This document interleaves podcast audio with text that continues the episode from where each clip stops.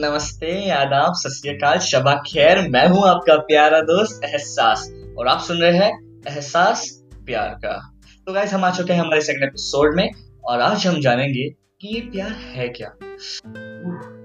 प्यार शब्द न सुन के ही मुझे गूज पम्स आ गए।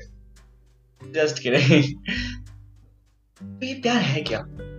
मतलब सुनने में तो यार इतना आसान सा शब्द लगता है, पाँच अल्फाबेट्स का, P Y, double A R, प्यार। वाह कितना आसान लगता है। किस, कुछ लोगों के अगर पूछा तो बताते प्यार लव है। हाँ प्यार मतलब लव है। हमको भी पता है, प्यार मतलब लव है। तुम बस ट्रांसलेट करके क्यों समझा रहे है? कि नहीं? तो देखा जाए तो प्यार ना, सिर्फ़ एक शब्द नहीं है। प्यार एक एहसास है। प्यार एक फीलिंग है। प्यार एक भरोसा है।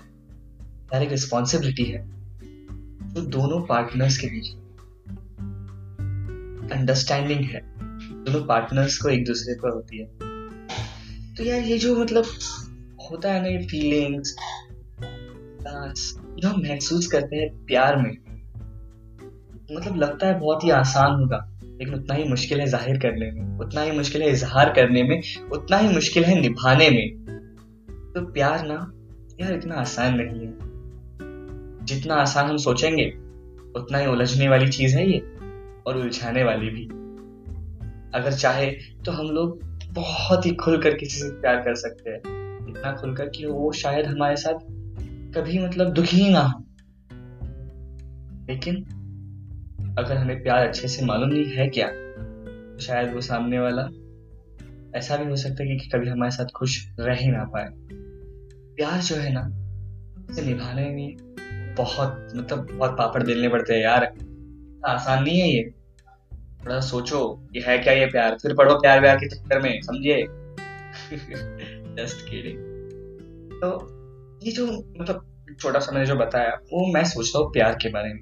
अगर आप कुछ अलग सोचते हैं फिर आपके पास है कुछ यूनिक आइडिया अबाउट प्यार आपके पास कुछ यूनिक सोच है प्यार के बारे में तो यार जल्दी से मुझे कॉल करो nine zero two two nine four two three seven one पर, ताकि मैं सुना सकूँ आपके आइडियाज़ आपके व्यूज़ आपकी सोच पूरे भारत के हर एक घर तक।